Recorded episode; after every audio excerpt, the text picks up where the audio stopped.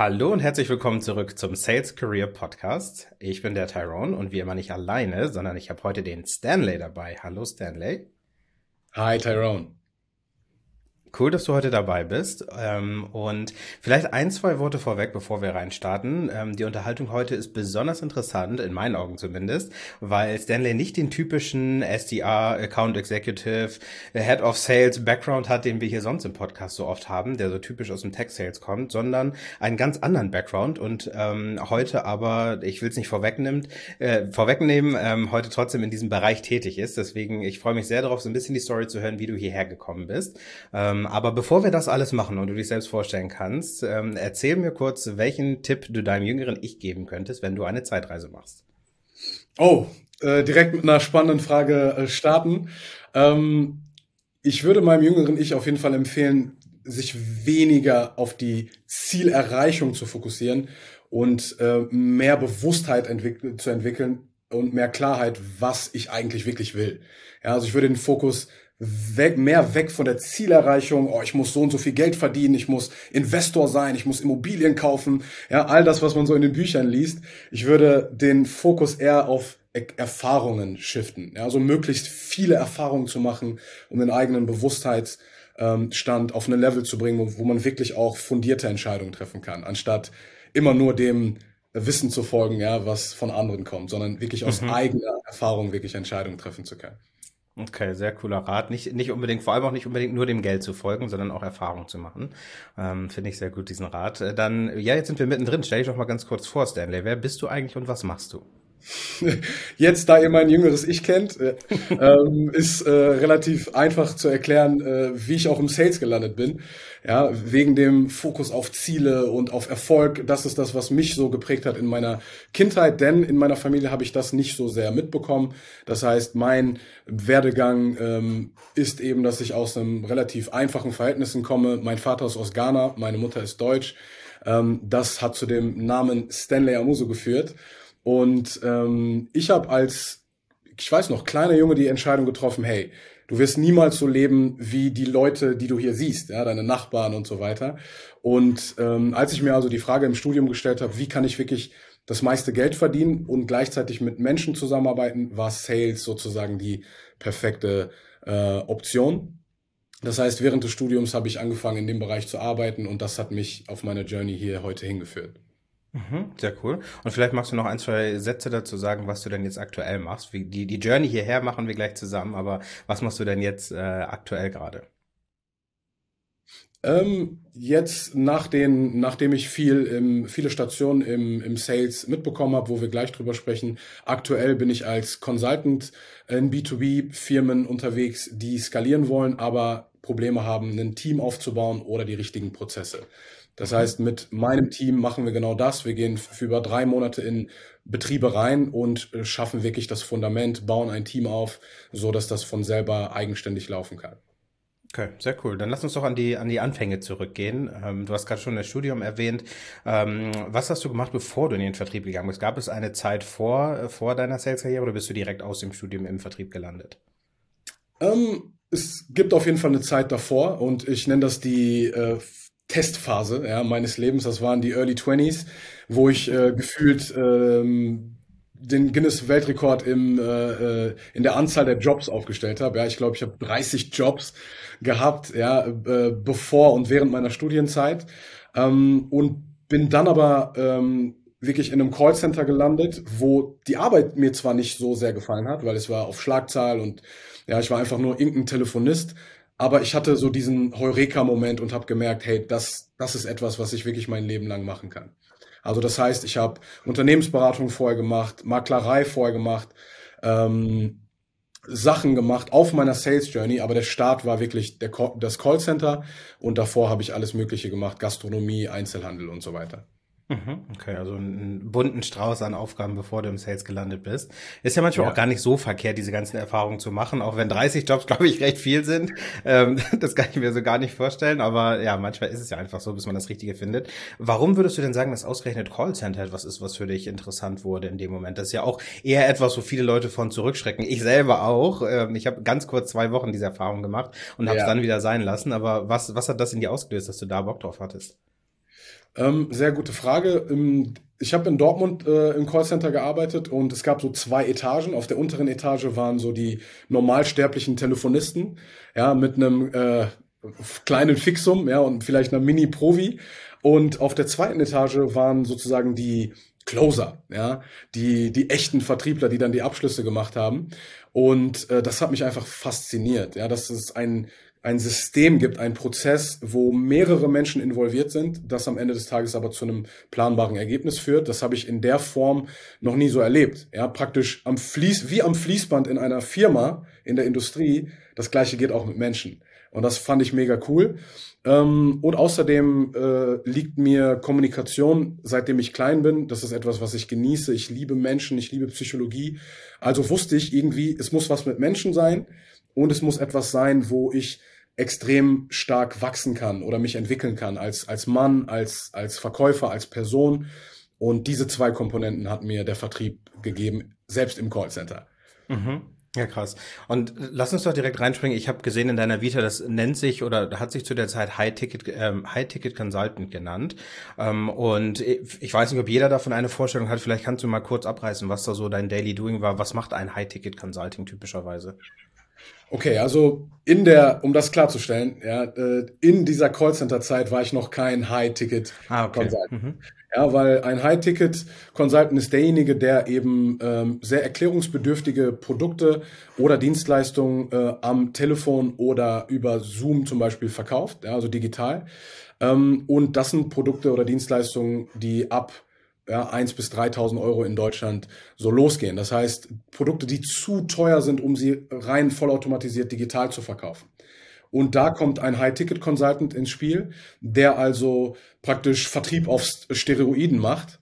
Ja, das, was ein Außendienstler vielleicht oder ein ganz normaler Vertriebler über Monate macht, Rapport, Trust, aufbauen, ja, eine Verbindung aufbauen, irgendwie auch eine vernünftige Bedarfsanalyse, diesen Bedarf dann decken oder lösen ähm, und dann eben aber auch den Verkäufer zum Abschluss führen.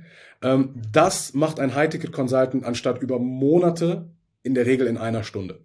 Okay, krass. Dann ähm, vielleicht kannst du so ein bisschen was äh, darüber erzählen, wie solche Gespräche typischer ab, äh, typischerweise abgelaufen sind. Wenn du sagst, also ich stelle mir das selber aus dem Text Sales vor, ich kenne das ja auch, dass du irgendwie mehrere Ver Vertriebsprozesse hast, du machst erstmal in Ruhe deine Discovery und so weiter und so fort und dann geht's ja. irgendwann ins Closing. Das kann, wie du gerade ja. gesagt hast, gerne mal Monate dauern, wenn nicht sogar Jahre ja. im Enterprise-Bereich.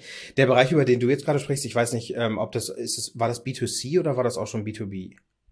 Also am Anfang B2C, aber mhm. ich habe relativ schnell meine Liebe für B2B entwickelt. Okay, ja cool. Dann erzähl doch mal ganz kurz, wie ist das so, wenn du in einem Gespräch versuchst, die gesamte äh, Buying Journey abzudecken? Ja. Ähm, also erstmal ist es ähm, eine riesen, eine riesen Experience an sich. So, so, so sehe ich das, weil du jeden Tag, ja, je nachdem, wie der Vertrieb natürlich läuft, wie, wie groß der Aufwand ist, aber für mich, ich habe äh, bei den größten Coaching-Unternehmen in Deutschland äh, gelernt, ähm, bei Leuten wie Alex Fischer. Und dort war es einfach eine mega geile Experience, an einem Tag teilweise vier oder fünf verschiedene Charaktere kennenzulernen ja, verschiedene Menschen. Der eine ist selbstständig, äh, macht alles alleine, ähm, dreht ein Ding von 150.000. Der andere ist Unternehmer, hat ein Team, ja, dreht schon ein größeres Rad von vielleicht 800.000 äh, Umsatz oder einer Mio.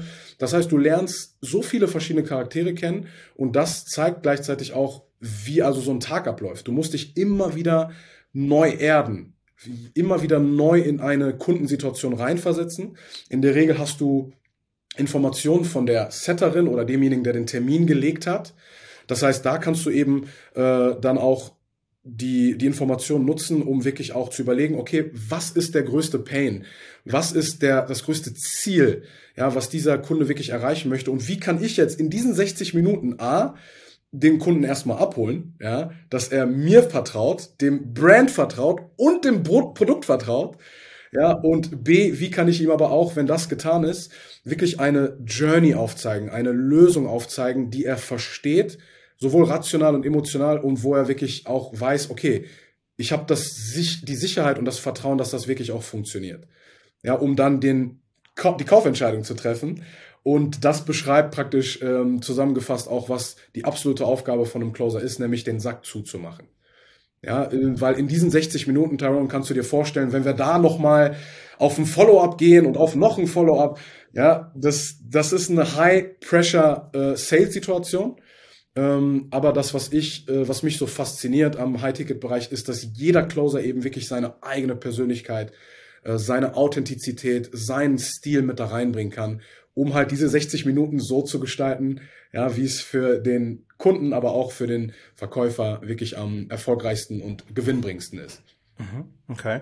Und wenn du das jetzt so erzählst, ähm, gibt es ja vielleicht den einen oder die andere, wo das etwas auslöst, wo man sagen würde, okay, aber innerhalb von 60 Minuten das alles herauszufinden und dann auch ein vernünftiges Produkt dahinter anbieten zu können, wie kann man das überhaupt vernünftig abdecken, ohne, sage ich mal, ja, irgendwie, wie sagt man, Snakes Oil Salesman zu werden, wo man sagt, hey, ich habe hier einfach irgendein Produkt und ich tue jetzt so, als wenn das allen passen würde. Das heißt, ja. die Frage dahinter ist so ein bisschen, inwiefern ist es moralisch vielleicht kritisch in so einem Bereich, wenn man das falsche Produkt hat, was man da verkaufen will?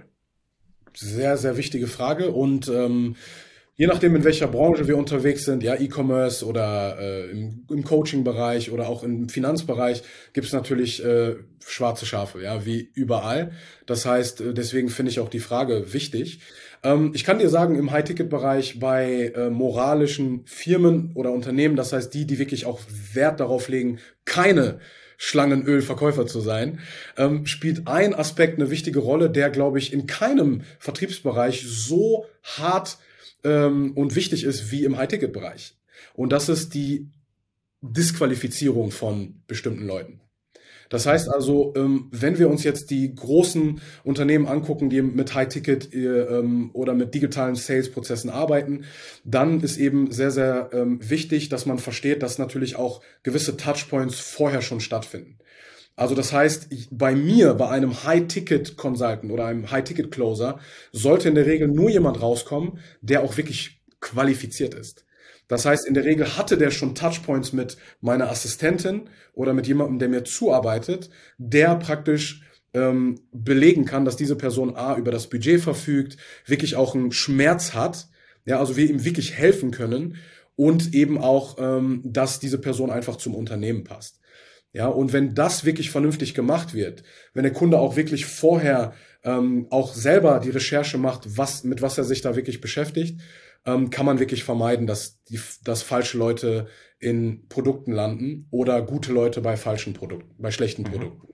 Ja, okay, das hört sich krass an wie Tech Sales im Endeffekt. Also das ist ungelogen, der, der gesamte Prozess und auch dieses Disqualifizieren ist ja äh, eine sehr, sehr große ähm, Überschneidung mit dem, was wir in Tech Sales eigentlich machen, wo es auch darum geht. Ja. Klar kann ich irgendwie einem Unternehmen eine Software verkaufen, aber am Ende auch einen glücklichen Kunden zu haben, der bleibt und im besten Fall auch noch renewed und Upsells macht und so weiter, ähm, das ja. ist nochmal ein ganz anderes, äh, steht auf einem ganz anderen Blatt Papier. Deswegen äh, krass, dass es da so viel Überschneidung gibt.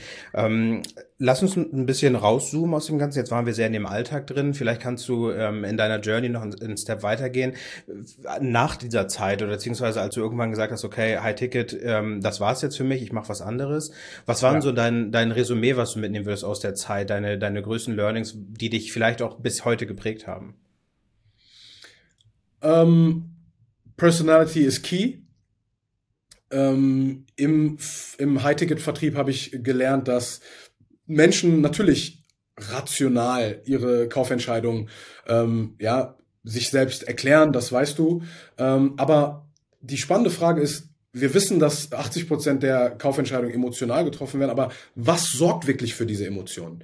Und wenn du mich jetzt fragen würdest, Tyrone, dann würde ich dir sagen, Persönlichkeit ist einer der Schlüsselaspekte. Viele meiner hunderte von Abschlüssen, die ich gemacht habe, ähm, haben mir wirklich gesagt, hey, natürlich, das Produkt ist gut, ja, aber du hast mir ermöglicht, diese Entscheidung zu treffen. Ja, ich, ich, ich habe ich hab aus Angst oder aus Ignoranz oder aus Unsicherheit oder aus Angst vor dem, vor dem Investment, habe ich das vor mir hergeschoben. Monate, Jahre. Ja, und äh, teilweise dementsprechend dann auch hatte das extreme Auswirkungen auch auf das Leben von diesen Menschen. Und als sie mir dieses Feedback wiederholt gegeben haben, hey, danke, du hast mir geholfen, auf eine andere Bewusstseinsstufe zu kommen, so dass ich verstanden habe, dass dieses Investment ein Must ist und nicht ein Should. Also äh, nicht ein Nice to Have, sondern ich muss das machen. Und du hast mir dabei geholfen. Danke. Und da habe ich mir irgendwann äh, verstanden, dass es wirklich nicht nur ums Verkaufen geht. Ja, Verkaufen hat so diesen schlechten Ruf in Deutschland, aber das, davon möchte ich ein Teil sein, in Deutschland diesen, diese Reputation zu verändern, weil es geht nicht um, ja, hier reindrücken und Manipulation. Es geht wirklich darum, Menschen, ja, zwischenmenschlich von Mensch zu Mensch dabei zu helfen, etwas Sinnvolles zu tun, was die Menschen weiterbringt. Und um auf deine Frage zu antworten, Persönlichkeit ist ein extremer Faktor. Das heißt, wenn wir als Verkäufer nicht nur unsere Skills weiterentwickeln, sondern auch unsere Persönlichkeit, unser Verständnis für Menschen, unsere Tiefe, ja, auch unseren, so ein Stück weit auch unser Mitgefühl, unsere Empathie, dann wird sich das auch auf unseren Umsatz, auf unsere Provi immer positiv auswirken. Mhm. Ja, cooles Mindset, da so ranzugehen. Gibt es irgendwas, wo du sagen würdest, aus ähm, einem, einem negativen Aspekt, wo du Dinge gesehen hast, die du so niemals wieder machen würdest oder die du woanders vielleicht auch gesehen hast und einfach gesagt hast, das kann ich einfach nicht sein, das kann ich nicht machen? Ähm, nur um den Kontext zu geben, also ich wohne in Düsseldorf, ja, das heißt, Düsseldorf ist eine Stadt, die für, für Vertrieb und für Sales super ähm, repräsentativ ist. Also hier sind viele große Unternehmen, äh, Henkel, Vodafone, äh, äh, Ergo haben Zentralen hier oder große Standorte. Das heißt, hier sind sehr, sehr viele Vertriebler aus dem Finanzbereich, aus dem Immobilienbereich, äh, aus dem High-Ticket-Bereich. Und hier, Tyrone, einfach nur um dir ein Bild zu geben, ähm, gehen wir alle morgens mit einer Rolex ja, oder einer Audemars Piquet raus ja, und äh, sind gekleidet mit den schniekesten Dingen, die du dir vorstellen kannst. Warum? Ja, teilweise nicht, weil man das will, sondern weil man in so ein bisschen reinwächst im Sales hier. Vor allem, ja, und das ist auch in Hamburg oder Frankfurt oder an gewissen Hotspots so. Und das würde ich sagen, äh, ist mir auch in meinen Zwanzigern passiert ähm, dass ich mich plötzlich anders entwickelt habe, als ich das wirklich im, im Herzen wollte. Ja, also irgendwann wurde Sales für mich zu einer Geldquelle. Und wenn du mich heute fragen würdest, ist das eine gute Motivation, um Verkäufer zu sein, würde ich dir sagen, nein. Es sollte wirklich am Ende des Tages um den Value gehen, um den Mehrwert, um den Menschen. Also ja, ich habe gesehen, dass dieses, dieses viele Geld, was man verdient äh, oder verdienen kann, dass das wirklich auch ähm, dazu führt, dass man sich selbst so ein Stück verliert, dass man äh, zu etwas wird, was man eigentlich nicht wirklich ist. Und das mhm. ist schade. Ja, ja, absolut verständlich. Und ich bin froh, dass dieser Zug an mir vorbeigegangen ist oder dieser Kelch an mir vorbeigegangen ist, weil ich irgendwo auf dem Dorf in der Nähe von Bremen wohne. Ähm, da habe ich diesen, okay. diesen Peer Pressure nicht so sehr, dass ich mit der Rolex rausgehen muss. Könnte ich mir auch gar nicht leisten, davon mal abgesehen. Aber ja, ich kann mir schon ganz gut vorstellen, wie das aus diesem Bereich kommt, gerade in irgendwie größeren Cities, wo man sich dann abends oder wahrscheinlich in der Mittagspause sogar schon trifft und äh, erzählt, was man für geile Abschlüsse hatte und so. Das ist nicht immer ein positives ähm, Umfeld, in dem man sich da vielleicht bewegt. Ähm, lass uns einen Schritt weiter zusammengehen gehen in deiner Journey? Ähm, ich habe gesehen, du bist jetzt oder auch schon seit längerem ähm, auch Life- und Business Coach neben oder währenddessen, dass du auch Vertriebsprozesse in Unternehmen aufbaust. Wie kam es dazu, ja. dass du diesen Step für dich genommen hast und irgendwie dein, dein Mindset bei anderen reproduzieren wolltest? Sehr, sehr spannende Frage. Der einfache, die einfachste Antwort ist, ich habe praktisch in mein, in meine, in mein Offer, in mein Angebot, was ich, äh, womit ich jetzt Firmen helfe, alles das reingepackt, was mir selber extreme Probleme bereitet hat. Das heißt, all die ganzen Dinge, die ich jetzt aus der Closer-Sicht verstehe, genauso wie die Dinge, die ich natürlich, äh, die Erfahrungen, die ich als Unternehmer in den letzten Jahren gemacht habe ja, äh, ähm, ein Unternehmen voll gegen die Wand gefahren, ein anderes Unternehmen dann äh, bis auf einen gewissen Umsatz gebracht, aber dann völlig überfordert gewesen mit dem ganzen Scaling und Teamaufbauaspekt. Das heißt, diese Dinge habe ich in den letzten zwei Jahren äh, nicht nur tief studiert, sondern am eigenen Leib eigentlich erlebt. Und ähm, was ich, was mir irgendwann klar wurde, ist, dass ich auf der einen Seite natürlich Unternehmen mit der auf der Prozessseite helfen kann, die richtigen Prozesse einzuführen äh, und dafür zu sorgen, dass alles strukturiert nach äh, vernünftigen SOPs abläuft. Aber der Teamaufbauaspekt, ähm, habe ich gemerkt, ist für die Unternehmen teilweise viel wichtiger ja, die richtigen Leute in diese Rollen zu bringen. Ja, das, das war für mich ein Aha-Moment, hat aber den Wert meiner Dienstleistung extrem gesteigert. Aber dann, Tyrone, und das ist die Antwort auf deine Frage, hatten die Leute plötzlich Probleme, das Ganze, was sie von uns bekommen haben, umzusetzen. Also das heißt, dieser Umsetzungscharakter, das hat eine ganz, für mich eine ganz andere Rolle eingenommen. Ich habe immer gedacht, Mindset und Zeitmanagement und Energiemanagement, ja, das sind alles so Sachen, ach, das kriegen Unternehmer, die eine Mio machen, kriegen die schon alleine hin. nee, kriegen sie nicht. Ja, äh, und deswegen äh, äh, ist das ein Aspekt, der dann mehr und mehr äh, auch ein, jetzt äh, bei uns äh, involviert ist. Es geht nicht nur um Mindset, sondern es geht wirklich auch vor allem um die richtige Routine. Und zwar äh, so, dass die Leute nicht ausbrennen. Ja, weil mit diesem Skalierungsvorhaben und diesem Wachstum ist natürlich auch immer eine auf der persönlichen Seite, was Familie angeht, Me-Time, persönliche Entwicklung, spirituelle Entwicklung, das ist oftmals ein Trade-off. Und wir wollen dafür sorgen, dass Unternehmen diesen Trade-off nicht mehr machen müssen. Mhm. Und wie sieht das typischerweise aus, wenn ihr in so ein Unternehmen reingeht? Also was ist irgendwie euer Ideal Customer Profile? Mit wem arbeitet ihr da? Und wie gehst du da erstmal rein, um herauszufinden, was brauchen die Leute eigentlich und wo muss ich jetzt erstmal ansetzen? Ja, genau. Also ähm, Small und Medium Enterprises bedienen wir. Äh, vor allem diejenigen, die aber auch digitale Prozesse haben. Das heißt, mit dem klassischen äh, Industrieunternehmen, ja, die alles offline machen, mit denen haben wir nichts zu tun. Es geht für uns rein um äh, Unternehmen, die auch äh, digitales Marketing machen, äh, Direktmarketing äh, machen und ähm, eben Leads haben, mit denen man eben auch diesen Prozess aufbauen kann, ähm, wovor, wovon wir vorhin gesprochen haben. Ähm, das heißt, da sind wir meistens bei Unternehmen, ähm, äh, die entweder Mitarbeiter haben, aber noch kein richtiges Vertriebsteam. Ja, das ist dann meistens so eine oder zwei Leute im Unternehmen, du kennst das, die haben so, so ein bisschen den, den Sales-Hut auf, aber auch nicht so wirklich, ja. Also da könnt ihr im Tech-Bereich auch ein Lied von singen. Ähm, und äh, da unterstützen wir halt, um einen echten Vertrieb aufzubauen. Leute, die nur den Vertriebshut aufhaben und nichts anderes machen als Sales. Ja, und da hapert es aber oftmals, und das ist immer das Erste, was wir machen, äh, daran, dass es auch keinen richtigen Prozess gibt. Also die Leute ähm, wissen gar nicht, ja, wie die mit unterschiedlichen Kundentypen umgehen sollen. Die wissen gar nicht, was sie in dem Verkaufsprozess sagen sollen. Es gibt meistens nur einen einstufigen Verkaufsprozess. Hey, hast du Bock oder nicht? Ja, also ja, hier unterschreiben, okay, nee, okay, vielleicht beim nächsten Mal. Ja, also das ist ja kein Sales ähm, und da wirklich auch den ganzen, die ganze Struktur aufzubauen, so dass es jeder im Unternehmen versteht, dass es zu einer neuen, zu der DNA des Unternehmens wird. Diesen Prozess zu befolgen, ist der erste Schritt. Dann ähm, äh, ähm, coachen und unterstützen wir so lange mit unserem eigenen Team, bis die Prozesse wirklich geprüft äh, äh, und getestet sind und stehen und der Unternehmer wirklich auch Kontrolle darüber hat. Was muss er coachen, was muss er erzählen, was muss er prüfen, welche KPIs sind wichtig. Und dann können wir anfangen mit dem Recruiting. Das Recruiting ist, ähm, machen wir auf eine ganz bestimmte Art und Weise. Es geht wirklich darum, A-Player zu finden, äh, die aber auch menschlich zum Unternehmen passen. Äh, dadurch, dass ich ja, und da äh, schließt sich der Kreis meiner Story sozusagen, ja, wie Steve Jobs immer sagt, man kann die Punkte connecten, ja, wenn, wenn man auf irgendwann in Retrospektive guckt, was passiert ist. Dadurch, dass ich so viele Jobs hatte, ja, weiß ich eben auch, äh, wie, wie der Prozess sich anfühlt aus der anderen Seite.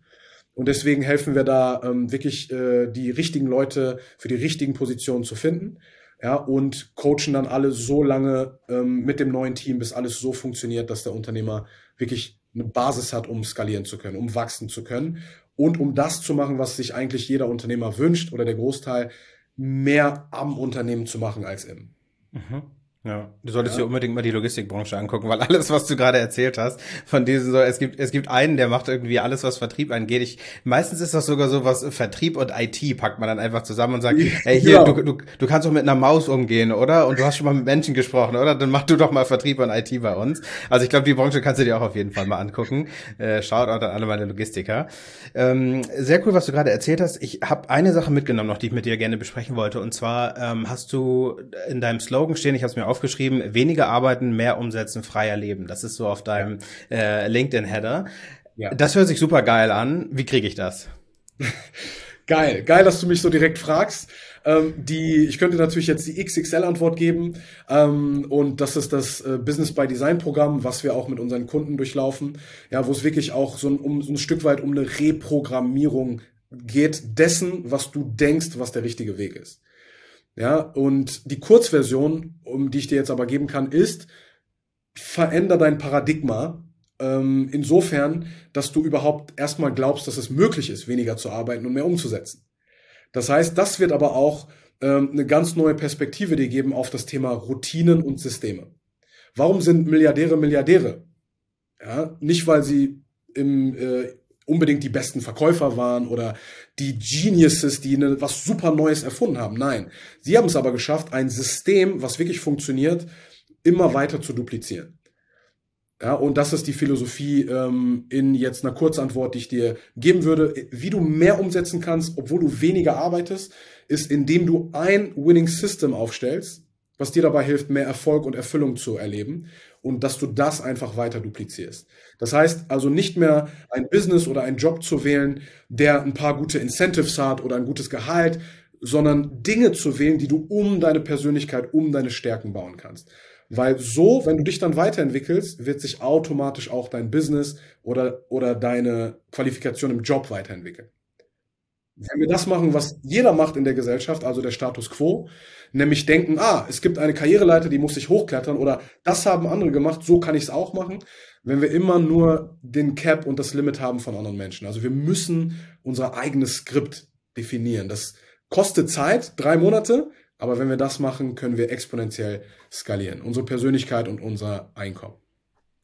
Krass, ja. Das ähm, klingt auf jeden Fall aus etwas, also ein typischer ähm, Karriereweg ist es ja nicht, ne? Also das ist genau das, was du gerade gesagt hast. So, ich ähm, springe nicht einfach nur von Job zu Job, weil ich da irgendwo, keine Ahnung, 1000 Euro mehr verdiene oder sowas, sondern es geht wirklich darum, einfach mal sich selber ein bisschen zu hinterfragen und was kann ich eigentlich machen, was auch wirklich skaliert als Einzelperson sogar vielleicht. Also ja. ähm, wenn wir gleich auf Stopp drücken, höre ich mal zu, was du darüber in der langen Version noch zu erzählen hast. Mich hast du schon mal gut gepitcht. ähm, Stanley, wir sind am Ende des Interviews angekommen. Es war super cool, mit dir über deine Reise zu zu sprechen, wie du aus dem High-Ticket-Consulting ähm, in dein eigenes Unternehmen gekommen bist und wie du jetzt eben auch anderen Unternehmen dabei hilfst, ähm, deine Erfolge im Endeffekt umzusetzen. Äh, am Ende bleibt mir nur noch zu sagen, the stage is yours. Wenn das jetzt jemand gehört hat und gesagt hat, ey, cooler Kerl, da will ich mehr drüber wissen, wo geht's lang? Es geht ähm, Richtung LinkedIn. Ja, mein Name ist Stanley Amuso ganz einfach zu finden. Ähm, auf LinkedIn ist die beste Art und Weise, ähm, neuen Content von uns zu erfahren und vor allem auch zu unserer monatlichen Live-Show zu kommen, äh, wo es genau um die Themen geht, Tyrone, die wir heute besprochen haben. Das heißt, jeder, der das jetzt gerade hört und sich denkt, hey, wie kann ich meine Prozesse optimieren? Wie kann ich mehr Power in meinen Sales bringen? Wie kann ich als Mensch aber auch erfolgreicher und erfüllter sein? Ja, die Lösung findest du im Workshop. Also herzlich, herzliche Einladung an alle, die das gerade hören. Sehr cool. Finde ich gut. Call to Action passt. Äh, ich hau auch noch mal einen Link in die Show Notes, falls jemand jetzt gerade schnell draufklicken will. Stanley, vielen Dank, dass du da warst. Hat mega Spaß gemacht, mit dir zu quatschen. Ähm, und bis bald. Wir hören uns. Dankeschön, Tyrone. Bis bald.